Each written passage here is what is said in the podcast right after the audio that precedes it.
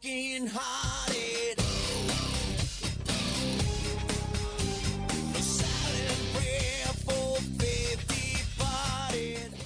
放眼全球体育，聚焦校园内外，最新最及时的战报，最酷最火热的赛事。这里是 FM 95.2全体育 All Sports。It's my life, it's now or never. I ain't gonna live forever. I'm breaking set again in my way. I just wanna live my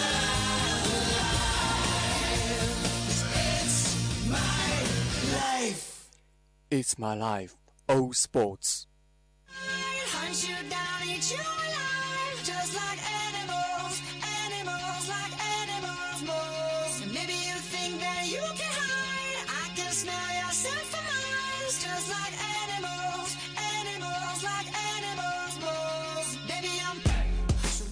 各位听众，你们好，欢迎继续锁定 FM 95.2浙江师范大学校园之声，在每周一的17:30跟大家见面的依旧是全体育了，我是今天的主播子珍。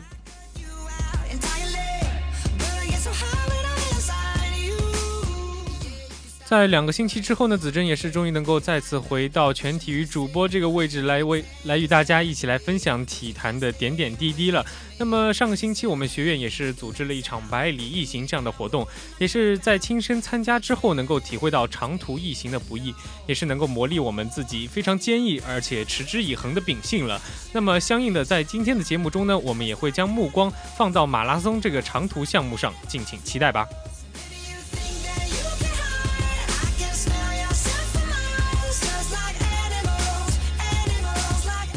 也让我们一起来看看今天节目的主要内容。首先依旧是我们的第一个板块风云战报，那么第二个板块背景聚焦中呢，也是就像我刚才所说的那样，一起来看一下雾霾下的北京马拉松的情况。第三个板块体育没有圈中，我们也是将体育明星分成了4大门派，一起来关注一下究竟有哪些门派吧。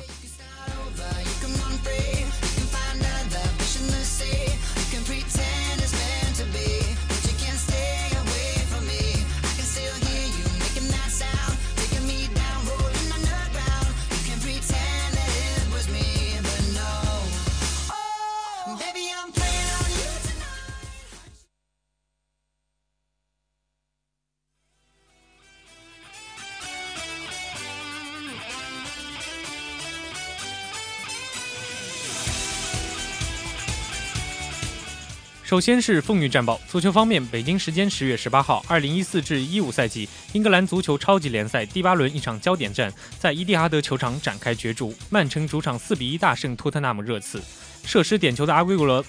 罗上演大四喜，埃里克森一度扳平比分，索尔达多射失点球，曼城取得联赛3连胜。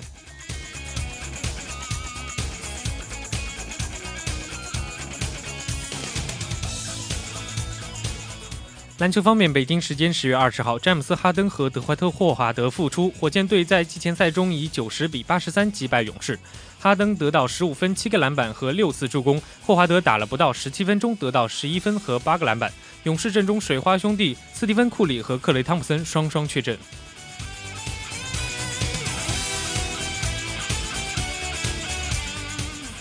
游泳方面，北京时间10月17号，在安徽黄山进行的全国游泳锦标赛男子100米自由泳决赛中，海军队选手宁泽涛以47秒65的成绩夺冠，并再破亚洲纪录。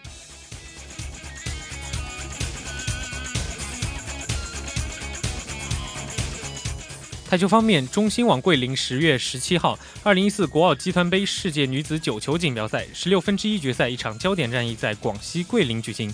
中国9球天后潘晓婷最终以9-2的总比分横扫老牌世界冠军美籍韩裔选手黑寡妇珍妮特里，晋级16强。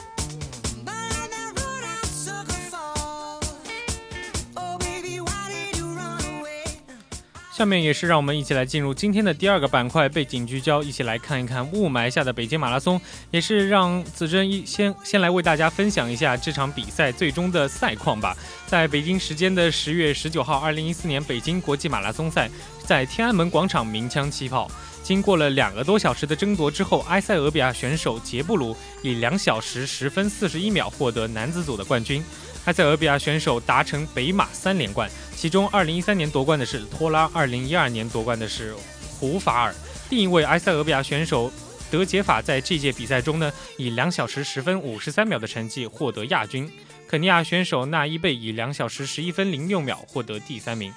在女子组比赛中，埃塞俄比亚选手德尔戈以2小时30分03秒获得冠军，就此终结了中国选手此前保持的北马女子组22连冠的佳绩。另一埃塞俄比亚选手图瓦克以2小时31分08秒获得亚军，中国选手龚丽华是以2小时32分23秒获得第3名。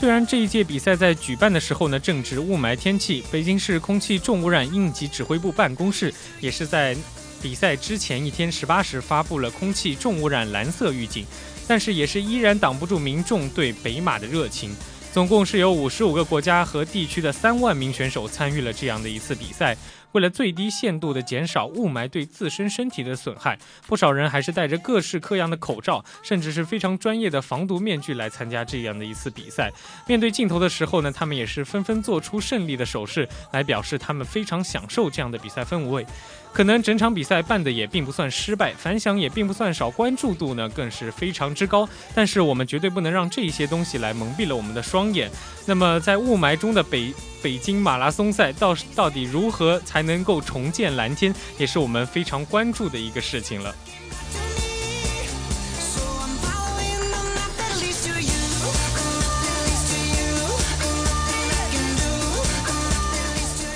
也是先抛开非常严肃的话题不谈，一起来看一看非常历史悠久的这样一届比赛，来回顾一下之前为我们留下非常感动或者是印象深刻的一些瞬间吧。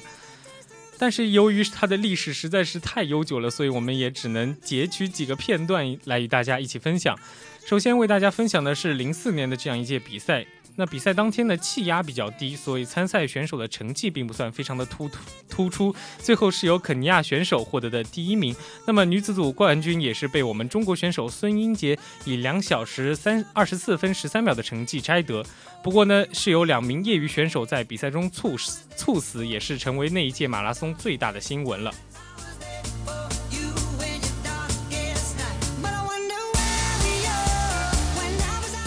再次呢，就是在2006年的比赛中，中国选手孙伟伟是以2小时34分41秒的成绩摘金，也是中国女子选手连续第15届称霸北京马拉松赛。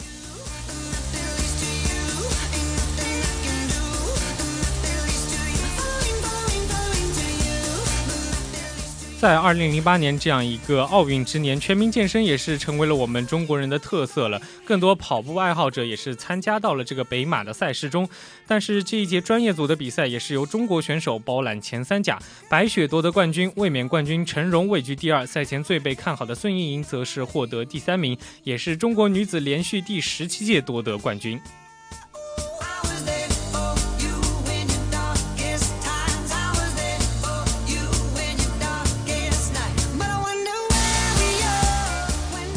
在这里着重要提到的呢，就是去年2013年的北马赛了。赛前可能没有人能够预料到，有着几十年历史的北京马拉松赛竟然会因为一泡尿而扬名天下。尿红强呢，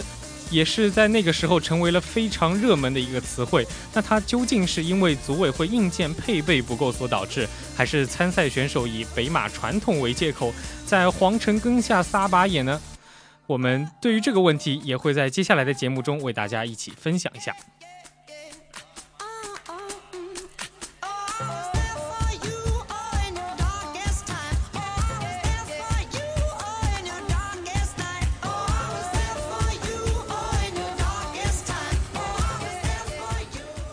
尿红墙可以说是北京马拉松的一个传统的一个景象了，但是随着比赛规模的扩大以及微信微博这样的一种新媒体在每一个人手中都可以流行开来吧，那么在2013年的北马就显得格外尿气逼人了，在网络上也是流传着各种各样的语录来调侃这个现象。有人说不亲自尿一次都不好意思说参加过北马，1年的等待不为奔跑，只为解开裤裆撒会儿野。还有甚至就说最后的冠军就是属于最能憋尿的那一个人。可能许多人对于这个尿红墙因为这些段子而有所了解吧。而今年的北马组委会也是出台了一个新的规定，说禁止在红墙上面撒尿，否则就会取消参赛的资格。那么也是有人笑话说，曾几何时这个给北马最具标志性的影像将会成为历史了。但是也有人会在网上吐槽说，国内马拉松是因为配套设施不够人性化，而且沿途也没有气氛，能量补给站也不够给力，并且流动厕所也是非常的不够，用以此来解释自己的那一些不太有文明的行为吧。但是我觉得这些理由显然都是说不通的。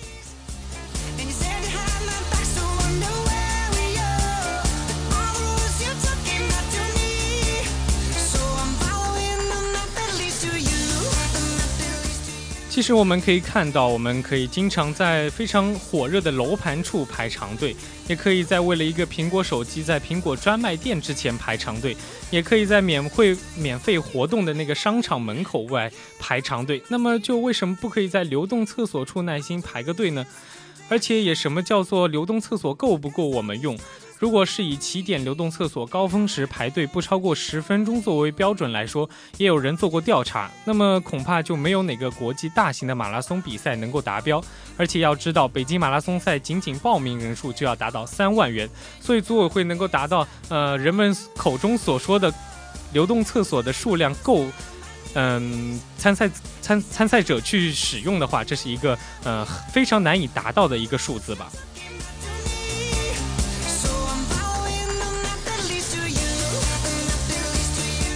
其实说起来，流动厕所的设置也是非常的有讲究的，而且不是厕所越多就越合理，而且厕所过多就会导致闲置浪费，最主要的也可能会成为障碍物，而且提高出现拥挤踩踏事件的风险几率，甚至是为恐怖分子放炸弹提供便利了。说到底，北马参赛者是缺乏最起码的常识和最基本的态度，而且组委会在宣传上面也有做得不到位的地方。在赛前应该跟选手们说要少喝水，而且要清理大小便，这是必须强调的一件事情。但是遗憾的是，许多人只是抱着随便玩玩凑凑热闹的心理而不多加注意。但是如果北马是高考体育测试的话，我就相信没有一个人会因为犯规擅自闯出比赛线路了吧。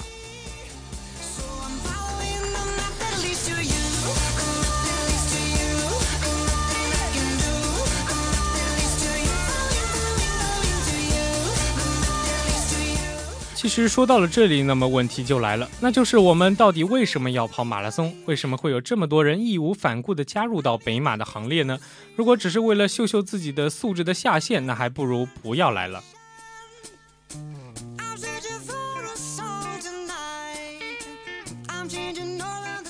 其实有人会说，我跑步是为了健康呀，因为现在的环境越来越恶劣，人们对健康也是越来越在乎了，可能看着身边越来越多的跑步党，有时也会暗自忖度吧，他们到底为什么奔跑，而又要跑向何处呢？也许个体的回答就是会说，这是我自我的选择和需求，为了我身体更加强壮。可是当它成为一种社会的潮流，这会不会是人类为了抵抗恶劣的环境而发生的一场被动的进化呢？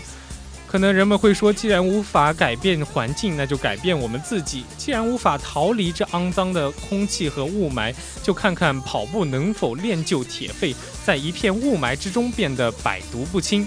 但是这样子的跑步给人的感觉更多的是一种逃避。那么我又想问，跑步到底是为了征服大自然来强身健体的目的，到底还是一种逃离雾霾的这样一种措施呢？在雾霾之下举办的马拉松，可以说是勾画出了我们消极生存的一幅图景吧。但是对于这样的一幅图片，我们需要质问的是，不是为什么要在雾霾下跑步，而是我们跑步的时候为什么会有雾霾出现呢？需要改变的不是我们跑步的时机，而是这样的一个雾霾的天气。就像我之前所提出的疑问一样，北京马拉松赛到底何时才能重见蓝天呢？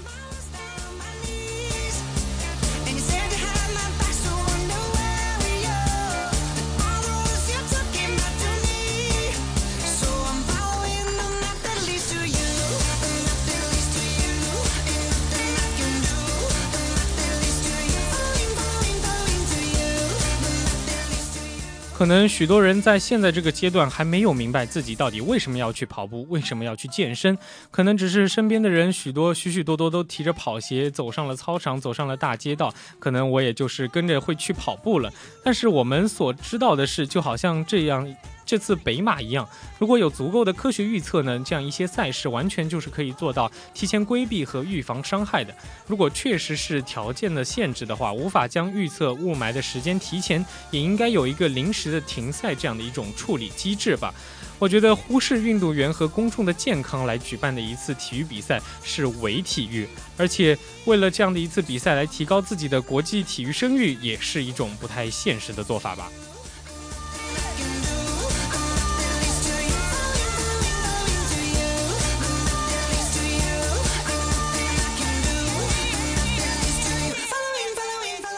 可能在雾霾下的马拉松展现的是一种自强不息的精神，但我觉得这更多的是一种无畏的勇敢，是一种作死的坚强。如果说呢，生命和生活是一场马拉松比赛，那么我们只希望在跑道之上有着的是新鲜的空气和蓝蓝的天空，而不是有毒的雾霾和肮脏的环境。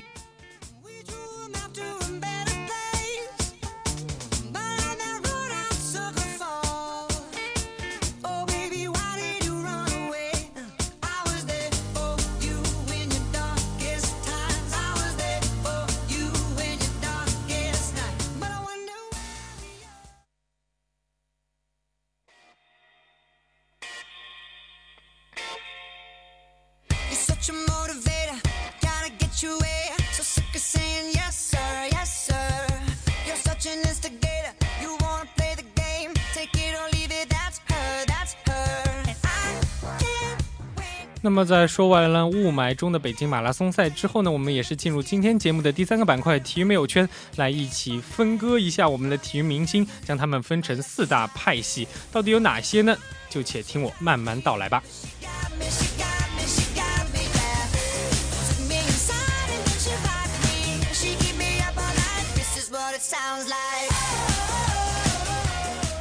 今天所说的最重要的也是第一个要说的板块呢，就是突出贡献派。其实说到这个派别的名字的话，许多明星的名字就会浮上我们的脑海，比如说刘翔，比如说姚明等等，这些都是能够站在体育明星殿堂的最高级别的。这样的一个奖赏对于这个人物来说是非常具有划时代的历史性的意义的。像历史上也有女排徐海峰、朱建华、李宁、王军霞等这样的一些领军人物，那么现在的李娜等等，他们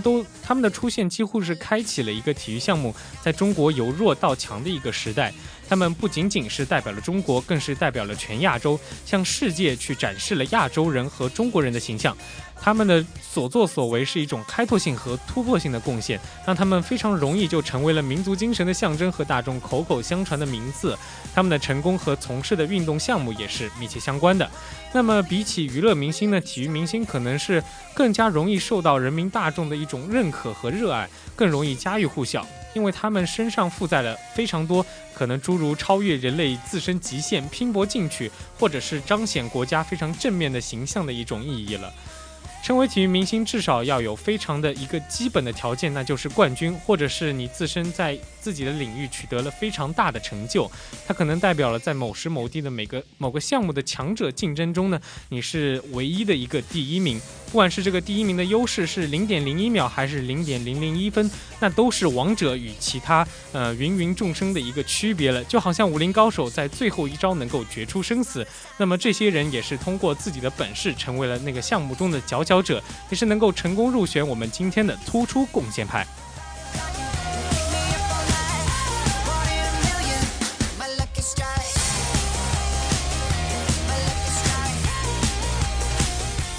第二个派别广告宠儿了，那么它其中包括的一些明星可能也是突出贡献派中的一些佼佼者了，因为在现在这个时代呢，商业代言与一个体育明星的知名度几乎是成为一个正比的。那么虽然除了个别自我的商业运作之外，体育明星的商业价值基本是与他的成就成正比的，那么在一些能够做出突出贡献的人，在一些广告代言方面都有一些得天独厚的优势了。那么也不得不提到那样两个老生常谈的版本，就是姚明和刘翔了。所以冠军很多，但不是每个人都能够成为媒体上和广告里经常出现的公众名人。从商家对广告的与代言的选择就能够看出这个体育明星在业内的分量到底有多重。即使你不是个体育迷，但也不得不从铺天盖地的广告声中亲身感受到这个体育明星的热度和对与你生活的一种影响力，从而牢牢地记住他。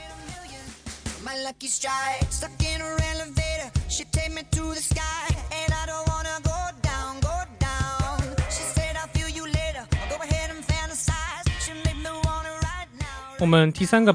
划出来的派系呢，就是首金黑马这个派系了。可能对于这奥运会来说，我们第一个关注的焦点就是第一枚金牌到底是花落谁家。那么首金对于每个参赛国家的意义都是非比寻常的，除了项目的首金，在奥运会第一天的首日首金也是成为了一个心照不宣的好彩头。而这个开门红的所有的压力和动力都非常幸运地落在了第一天的比赛项目，就比如说射击、举重、柔道和击剑身上。对于中国队来说，在这些项目拿到一块金牌还是非常有把握的。那么历届的中国奥运首金还是以射击运动员居多，比如说第23届洛杉矶奥运会的徐海峰，第24届汉城奥运会的许艳梅，第27届悉尼奥运会的陶露娜，第28届雅典奥运会的杜丽都是射击冠军。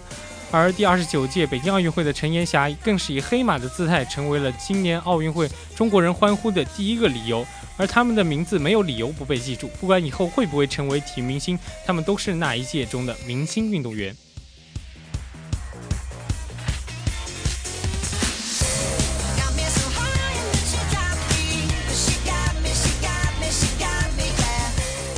那么我们最后要说的一个派系就是常青树派了。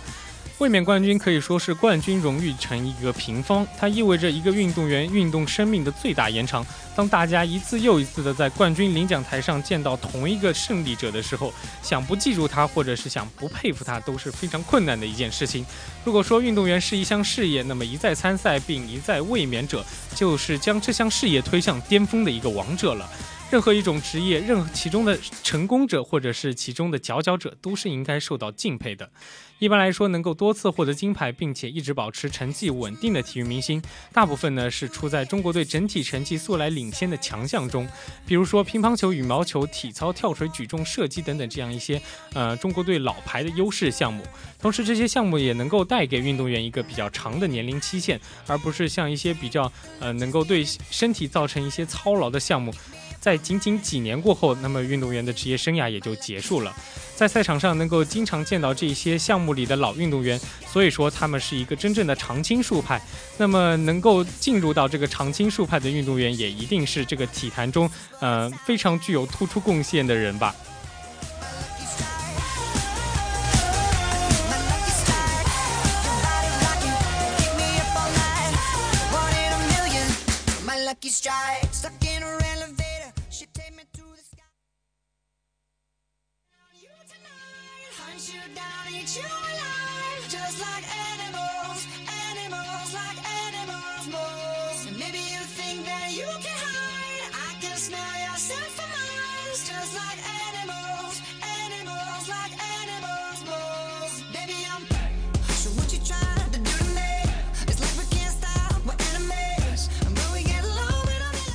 也是让我们一起来回顾一下今天节目的主要内容。第二个板块背景聚焦中呢，我们一起来看了一下雾霾中的北京马拉松。可能今天的节目对于马拉松这样的一个项目或者是专业性的分析可能会少一点，但是我们对环境也是提出了自己的忧心，也是希望能够北京马拉松在不久的将来能够重现蓝天。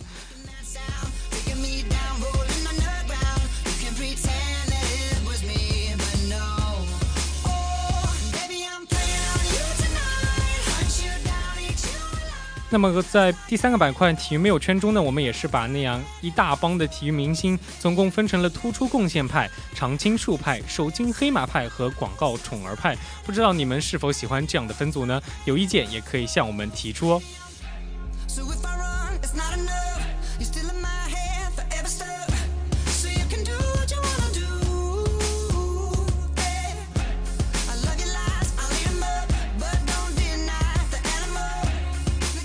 那么在北京时间的17点55分，这一期的全体育也要跟大家说再见了。那么在回顾了这么多，而且也是亲身参加了百里一行之后，也是能够希望呼吁大家一起参加到体育运动当中，不要因为天气的转凉而渐渐的窝在寝室不愿意出来了。那么也是希望下期节目能够跟大家再见了。